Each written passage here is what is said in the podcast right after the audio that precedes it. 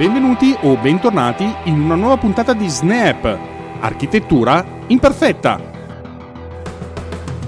Io sono Roberto Marin, architetto libero professionista e BIM specialist. E voi state ascoltando il podcast che parla di architettura e tecnologia del network Runtime Radio, la web Radio Geek.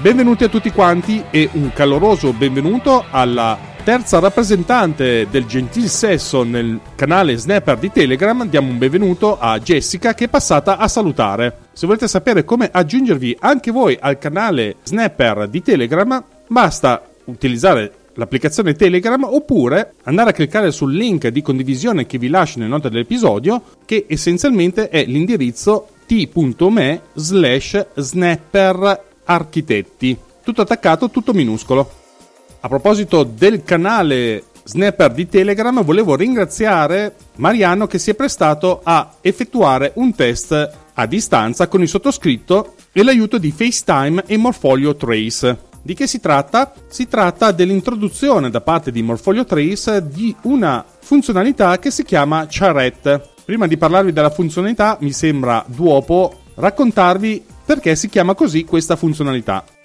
Non metto la mano sul fuoco che la corretta pronuncia sia charrette, lo ipotizzo io, anche perché è un metodo di brainstorming che non avevo ancora conosciuto praticamente. Fino a quando non l'ho vista su Morfolio Trace, praticamente si tratta di una procedura abbastanza antica utilizzata per organizzare il pensiero su più di un'idea all'interno di un grande gruppo di persone. È stato utilizzato per la prima volta all'inizio del 1800 da studenti di architettura che utilizzavano i carrelli per spostarsi da un luogo all'altro per ottenere una rapida approvazione del loro lavoro. In questa procedura il gruppo più grande di persone è diviso in piccoli gruppi di circa 5 persone con il numero dipendente dal numero di idee discusse. A ogni gruppo viene assegnato un argomento su cui fare brainstorming e raccogliere idee e feedback. Queste idee generate vengono spostate in un altro gruppo, contribuendo all'argomento con più analisi e brainstorming. L'argomento continua a muoversi finché non viene discusso da ciascuno dei gruppi e le idee finali vengono raccolte, analizzate, organizzate e ordinate per priorità per raggiungere le soluzioni finali per l'argomento discusso. Tornando alla funzionalità di Morfolio Trace, sollecitato anche da Joy, che è essenzialmente colui che si occupa delle relazioni con il pubblico di Morfolio, ho provato questa funzionalità con il nostro amico Mariano che campeggia sul canale Snapper. Ci siamo organizzati e quindi poi abbiamo messo in moto questa nuova funzionalità per testarla e dare il feedback appunto a Joy. Come funziona questa funzionalità? È abbastanza semplice a dirlo, un po' meno a farlo come appunto ho spiegato a Joy. Essenzialmente si basa sull'utilizzo contemporaneo di FaceTime e Morfolio Trace. Effettuando quindi questa chiamata FaceTime è possibile condividere lo schermo di iPad con in azione Morfolio Trace e disegnando su questa schermata è possibile farlo vedere a chi sta dall'altra parte della chiamata, diciamo così. Abbiamo avuto qualche problema di configurazione iniziale, molto probabilmente per la mia linea lenta che va a criceti e la funzionalità ci è sembrata interessante ma ancora migliorabile soprattutto sulla questione dell'usabilità. Secondo noi è molto più intuitivo partire da Morfolio Trace e permettere la chiamata FaceTime piuttosto che partire da FaceTime e poi aprire Morfolio Trace. Questa è la prima cosa secondo noi da migliorare, la seconda sono le impostazioni che vengono date durante la chiamata che non sono intuitive a prima vista perché durante la chiamata compare diciamo un pop-up in alto della schermata di iPad e se viene fatto un tap su questo pop-up che non è per niente intuitivo che bisognasse farlo, permette di appunto condividere la schermata. Oltre a questo, un'altra cosa che abbiamo consigliato a Joy è appunto la questione che risulta una funzionalità limitata, tra virgolette. Questo perché? Perché non è possibile da entrambi i partecipanti utilizzare lo stesso disegno, quindi non è una vera e propria condivisione di una lavagna dove entrambi i partecipanti possono scrivere, ma è semplicemente è una replica dello schermo di uno dei due partecipanti e quindi abbiamo consigliato a Joy di muoversi in questa direzione e speriamo che i nostri feedback siano stati utili. Ringrazio ancora Mariano per l'aiuto che mi ha dato, che si è prestato a dedicare un po' del suo tempo a questo test e come vedete il canale Snapper di Telegram è davvero davvero utilissimo. Per chi invece vuole approfondire questo metodo di brainstorming vi lascio all'interno delle note dell'episodio il link per approfondire. Visto che parliamo di Morfolio Trace e delle novità che sono state introdotte, vi parlo di un'altra novità molto interessante secondo me per chi si occupa di architettura e utilizza questo tipo di applicazioni che io amo definire di disegno digitale. Questa nuova funzionalità si chiama Shadow Maker, che si trova all'interno di Trace Pro. Shadow Maker è uno strumento nuovo che consente agli architetti di aggiungere e regolare una vera posizione solare in tempo reale per creare ombre accurate e informative su qualsiasi disegno. Toru Asegawa, cofondatore di Morfoglio, afferma, aperte virgolette, questo strumento sta cambiando le regole del gioco per i designer. Gli architetti ora possono sovrapporre istantaneamente al loro modello ombre precise e geolocalizzate per impostare o campionare i modelli solari e utilizzare immediatamente il loro impatto per disegnare e progettare. Chiuse virgolette. Chiaramente qui l'enfasi è sulla sostenibilità appunto con il studio degli apporti solari, che diventa ogni giorno più importante come avete potuto iniziare a intuire. Grazie a questo nuovo tool è possibile mostrare rapidamente come le ombre degli edifici influiscono su un contesto esistente, testando spazi interni e cortili, rivelando l'impatto di un edificio vicino o semplicemente esprimendo la bellezza e la profondità di un progetto. Anna Kenoff, cofondatrice sempre di Morfolio, aggiunge aperte virgolette, chiunque abbia passato del tempo a cercare di interpretare le ombre in un disegno sa che non è sempre intuitivo. Shadow Maker fonde facilmente la forma dell'edificio, la posizione solare, la data e l'ora in un'unica equazione per una reale rappresentazione del design, chiuse virgolette. Morfolio Trace quindi ha due funzioni per la creazione di ombre e l'impostazione del posizionamento solare. La prima è la modalità posizione, che combina la tecnologia di Apple Mappe e gli algoritmi solari per consentire di disegnare in una determinata data, in un'ora in un luogo specifico per vedere le ombre precise di quella regione. Quando si modifica l'ora, la data e la designazione del node, puoi guardare le ombre muoversi in tempo reale per aiutare la progettazione e il processo decisionale.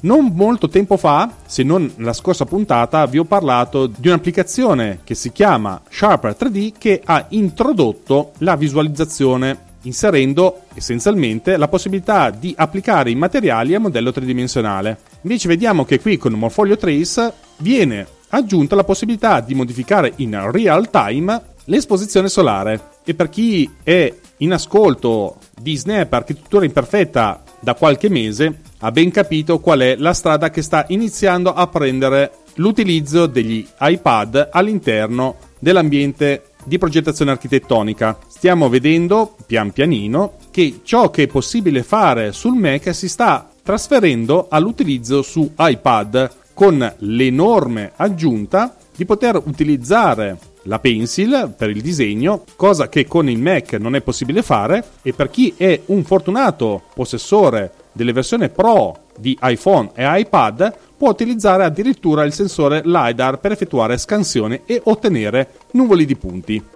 Tornando a Morfolio Trace c'è la seconda modalità in cui è possibile testare e regolare le ombre manualmente. In questo caso interviene Joyce Werlin, di cui vi ho parlato prima, che dice, aperte virgolette, è per quel momento in cui stai testando un concetto rapido o stai cercando di ottenere un effetto specifico. Ad esempio, quando si testano i dettagli di una facciata continua, l'integrazione di un paesaggio o le opzioni di facciata, la modalità libera offre agli architetti la possibilità di regolare le ombre per amplificare l'intento o il soggetto di qualsiasi schema, chiuse virgolette. Direi che questa introduzione di Morfolio Trace è assolutamente allettante perché continua ad alzare l'asticella dell'utilizzo di strumenti informatici come l'iPad all'interno di un workflow di uno studio di architettura. Se voi iniziate ad aggiungere Spaces, Sharp 3D, Morfolio Trace all'interno di un workflow incominciate a capire che il paradigma che avevo ipotizzato il giorno in cui fu presentato Pencil e iPad Pro incomincia a diventare sempre più reale e per chi si fosse collegato solo adesso su questo podcast, il concetto è quello di far ritornare la matita all'architetto, situazione decisamente ben accetta che ci allontana una volta per tutte, chi lo sa, dal gioco del mouse. A proposito dell'utilizzo di iPad e Apple Pencil, vi ricordo che è uscita la puntata 31 di A2 Podcast in cui parliamo appunto di iPad e Apple Pencil di come prendere le note e i programmi utili per il bullet journal. Per chi non lo sapesse, il bullet journal, o per gli amici Bujo, è un sistema di organizzazione flessibile e personalizzabile che si può modificare in base alle proprie esigenze. Il punto di partenza è conoscere bene le basi del metodo originale per poi eventualmente adattarlo in base alle proprie necessità. Nella pratica, il bullet journal è un semplice quaderno su cui registrare diverse cose. La prima sono le azioni che vengono rappresentate con un puntino, ossia i compiti da svolgere. La seconda sono gli eventi, che sono rappresentati con un cerchietto, cioè gli impegni di varia natura. E poi ci sono le note, che sono rappresentate da una linea, ovvero i fatti, le idee e i pensieri da ricordare ma che non richiedono un'azione precisa. Azioni, eventi e note sono organizzate all'interno di un sistema flessibile per consentire un'efficace pianificazione annuale, mensile e giornaliera. Io vi consiglio personalmente di partire da quella giornaliera per poi estendere fino a quella settimanale e per chi si trova bene può addirittura pensare a quella mensile e quella annuale. Oltre alle pagine legate alla pianificazione vera e propria, si possono creare sezioni e liste per pianificare progetti complessi o tracciare gli aspetti che ti interessano. La cosa interessante è che ci sono le revisioni di fine mese grazie all'utilizzo del monthly log. Io ad esempio utilizzo invece una versione ridotta, solo settimanale, utilizzando Notion e il template di Eric Reynolds di cui vi ho già parlato in questo podcast, ma che potete trovare anche un articolo all'interno del mio blog che potete trovare all'indirizzo mark.net.wordpress.com. Come avrete notato, all'inizio della fine della puntata avete ascoltato della pubblicità. Perché? Questo perché serve solo a dare un contributo al network Runtime Radio a mantenere il servizio a pagamento che ospita non solo il mio podcast, ma anche gli altri del network.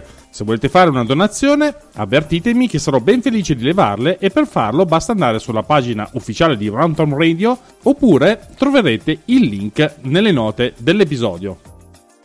Ora partiamo con la seconda parte di Snap Architettura Imperfetta parlando di Intel che ha annunciato la sua gamma di schede video esterne ARC. Intel da anni produce processori grafici, quindi non è necessariamente una novità, ma per la prima volta l'azienda vuole entrare nel mercato della grafica che conta. Intel ha sempre fornito processori grafici per l'utilizzo generico e anche di un certo livello come la Iris Xe che possiamo trovare ad esempio sul Surface 8 Pro, ma si è sempre tenuta lontano da quel segmento di mercato storicamente occupato da AMD e da Nvidia, con soluzioni pensate espressamente per chi gioca e per chi produce contenuti o lavora in 3D. Arc è un netto salto in avanti rispetto a tutto quello fatto da Intel fino ad oggi ed anche rispetto alla concorrenza per alcuni aspetti, ad esempio l'encoding AV1 hardware integrato. Due soli processori, dai quali tuttavia vengono ricavate 5 diverse soluzioni con consumi variabili dai 25 ai 150 watt. Le sigle sono ACM G10 e ACM G11, fino ad oggi conosciuti come DG2 512 e DG2 128 e rispettivamente hanno 32 e 8 XE core. Entrambi sono prodotti da TSMC con processo produttivo a 6 nanometri e dovrebbero avere rispettivamente 21 miliardi di transistor e 7,2 miliardi per la versione più piccola numeri che dicono ovviamente poco o nulla immagino, ma siamo intorno all'ordine delle RTX 3080 mobile. Arc 7, con tutti i core grafici funzionanti, dovrebbe andare a competere direttamente con uno dei migliori processori che oggi Nvidia distribuisce ai produttori di notebook. Tra i due modelli c'è una netta differenza in termini di transistor presenti, tuttavia siamo di fronte a una soluzione che viene scalata forzatamente dal processo di produzione. Non tutti i core grafici escono funzionanti. I chip prodotti non sono mai perfetti, pertanto Intel prevede modelli con 32 core, che si chiama ARC A770M, a 24 core ARC A730M, a 16 core ARC A550M, 8 core che si chiama ARC A370M e a 6 core ARC A350M e facciamo un plauso come sempre a Intel per i nomi che sceglie per tutto ciò che produce. Chiaramente sono molto ironico perché tutte queste sigle rimarranno certamente in testa a chi si vuole avvicinare all'ambiente Intel ARC potevano scegliere dei nomi un po' più difficili. Comunque, le versioni derivanti dal processore con 21 miliardi di transistor arriveranno solo quest'estate, mentre due derivanti dei processori più piccoli sono presenti sui notebook dei partner in vendita, come ad esempio il nuovo Galaxy Book 2 Pro.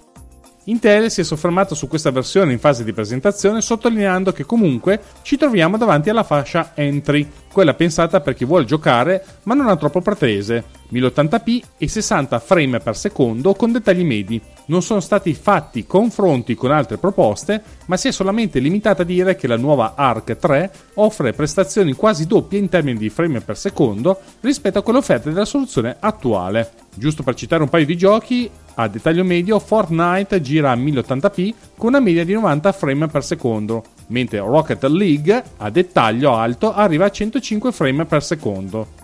Quelli di Intel non sono solo GPU per giocare, ogni X core ha anche una unità ray tracing e unità di machine learning XMX, pensate per i calcoli legati al machine learning e per calcoli legati all'upscaling. Intel, sulla scia di Nvidia, ha infatti dotato le sue GPU di una tecnologia di upscaling di giochi chiamata XE Super Sampling, che sfrutta il machine learning e permette di portare un gioco a un livello di dettaglio vicino a 4K, almeno visivamente, partendo dal 1080p. Intel ha introdotto su ARC per la prima volta un encoder hardware per AV1, il nuovo codec della Open Media Alliance che in futuro sostituirà l'HEVC. Lo ha fatto per un semplice motivo, cioè le piattaforme di streaming accettano già AV1 e sfruttandolo gli streamer possono inviare a parità di banda un flusso di gioco molto più dettagliato. Molto interessante l'integrazione di una sinergia con i processori Intel perché la piattaforma mobile ARC supporta la tecnologia Intel Deep Link che consente alle GPU di funzionare sia con le CPU sia con il processore grafico integrato nelle CPU Intel per unire le forze. Per chi non lo conoscesse, il brand ARC includerà hardware, software e servizi. La prima generazione a portare il brand è basata sulla microarchitettura XE-HPG e ha nome in codice Alchemist che come dicevo prima, precedentemente era nota come DG2. Intel non si è sbilanciato sulle specifiche tecniche o sulle prestazioni, ricordando però che DG2 nella versione più potente potrebbe eguagliare la GeForce RTX 3070 di Nvidia. E abbiamo visto anche da parte di Apple fare questo tipo di dichiarazioni, speriamo che Intel riesca a portarsi nelle vicinanze della GeForce RTX 3070 perché incomincia a diventare veramente una battaglia interessante dalle parti della GPU. E ovviamente chi ne guadagna siamo sempre noi consumatori che possono rivolgersi sì a Nvidia, ma ormai il mercato si sta ampliando sempre di più e diventa sempre ogni giorno di più interessante. Lasciamo per un attimo Intel e le sue GPU ARC per parlare un attimo di BIM. Come sapete il BIM ha permesso di digitalizzare e velocizzare i processi di numerosi settori, ma affinché la sua adozione sia efficace è necessario focalizzarsi sulle informazioni sui dati presenti, fondamentali in tutte le fasi della vita di un progetto. In un modello BIM, quindi, è necessario avere informazioni specifiche per ogni modello, oggetto o elaborato, condividere le informazioni nelle diverse fasi progettuali, codificare i dati secondo standard condivisi da tutti i membri del team e avere la possibilità di condividere i dati attraverso software diversi, utilizzando diverse modalità e formati. Questo significa che utilizzare informazioni di default o generiche per i modelli, gli oggetti e gli elaborati non è sufficiente e rischia di compromettere la qualità del progetto. I dati, intesi sia come dati riguardanti gli oggetti e i modelli che come informazioni generiche, sono quindi centrali nella progettazione BIM. È fondamentale inoltre che tutte le figure coinvolte nel progetto abbiano la possibilità di accedere a ogni informazione presente nel BIM secondo autorizzazioni, necessità e competenze che gli vengono attribuiti. Dal punto di vista dei dati possiamo definire il BIM come una sorta di database in cui tutte le informazioni come codici prodotto, misure, materiali, costi e via discorrendo possono essere raccolte, analizzate, verificate e consultate al bisogno. Questo è possibile attraverso gli abachi, che raccolgono le informazioni estratte dalle proprietà degli elementi di un progetto e le mostrano in una tabella. Gli abachi sono uno strumento fondamentale in qualsiasi tipologia di software per consultare i dati e gestire tutte le informazioni come su un database o un foglio di calcolo. Quindi, con gli abachi è possibile applicare filtri durante la ricerca delle informazioni, fare ricerche utilizzando più parametri contemporaneamente, creare gruppi con diverse informazioni, creare elenchi con cui analizzare e verificare le informazioni ed infine esportare i dati e condividerli in file TXT oppure Excel. Tutto questo è possibile soprattutto grazie ai sistemi di condivisione dei dati come il cloud e più in particolare al Common Data Environment per gli amici CDE, ovvero l'area cloud dedicata ai processi BIM che permette di avere un'architettura digitale a sostegno dei dati per favorire la gestione e il controllo del progetto e la collaborazione tra le parti coinvolte. Oltre ai dati che abbiamo all'interno degli oggetti e dei modelli BIM nel Common Data Environment possiamo inserire informazioni aggiuntive quali garanzie, piani di manutenzione preventiva o predittiva, permessi, certificati di conformità, schede tecniche e quant'altro.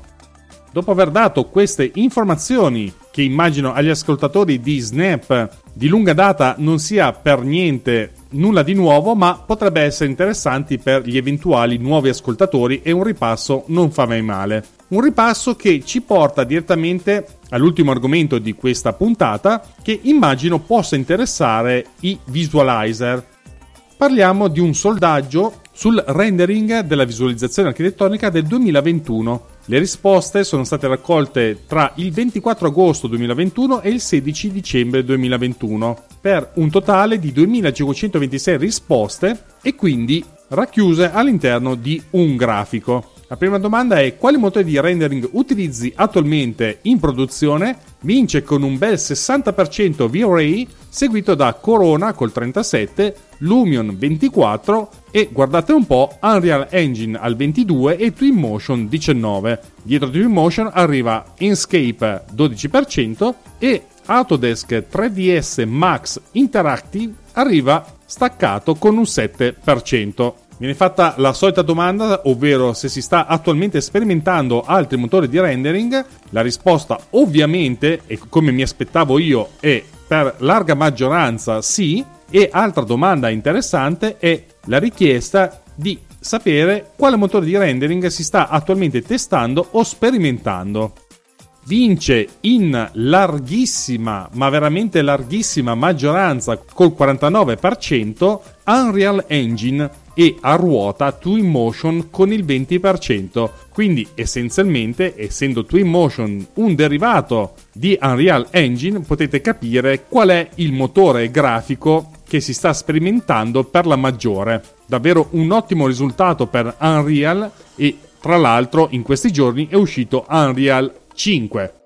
Altra domanda molto interessante è la richiesta con quale probabilità verrà adottato in produzione il motore di rendering con cui si sta sperimentando e arriviamo a un bel 35% per chi è decisamente interessato a fare questo, che è una risposta in larga parte positiva. Giusto per farvi capire aria tira, dal 2016 al 2021 Unreal è passato dal 10 al 22%, quindi ha più che raddoppiato la quantità di gente che lo utilizza. Twinmotion è partito nel 2016 con un misero 1,8% per arrivare al 19% nel 2021, quindi ha decuplicato le persone che utilizzano questo motore di rendering. V-Ray, ovvero il re del rendering per chi si occupa di ArcViz ha incominciato a vedere le sue quote ridursi con alti e bassi che passano da un massimo del 64% a un minimo del 60% del 2021. Questi risultati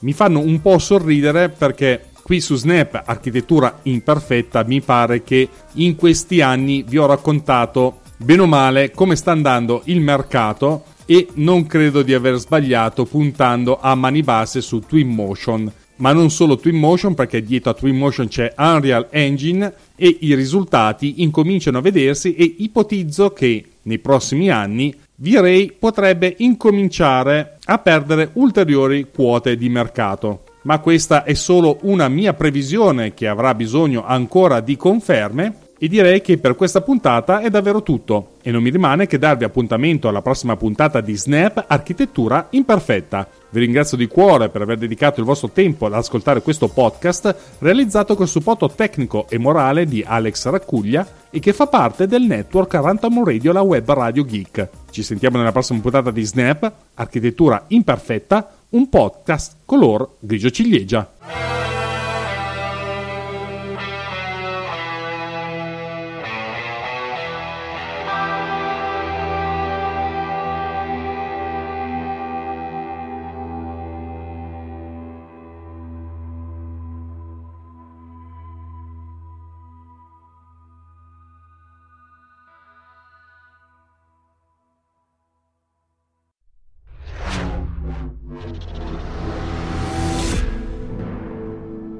This podcast is edited with producer. Discover more at ultimedia slash producer. ulti.media slash producer. P-O-D-U-S-C-E-R.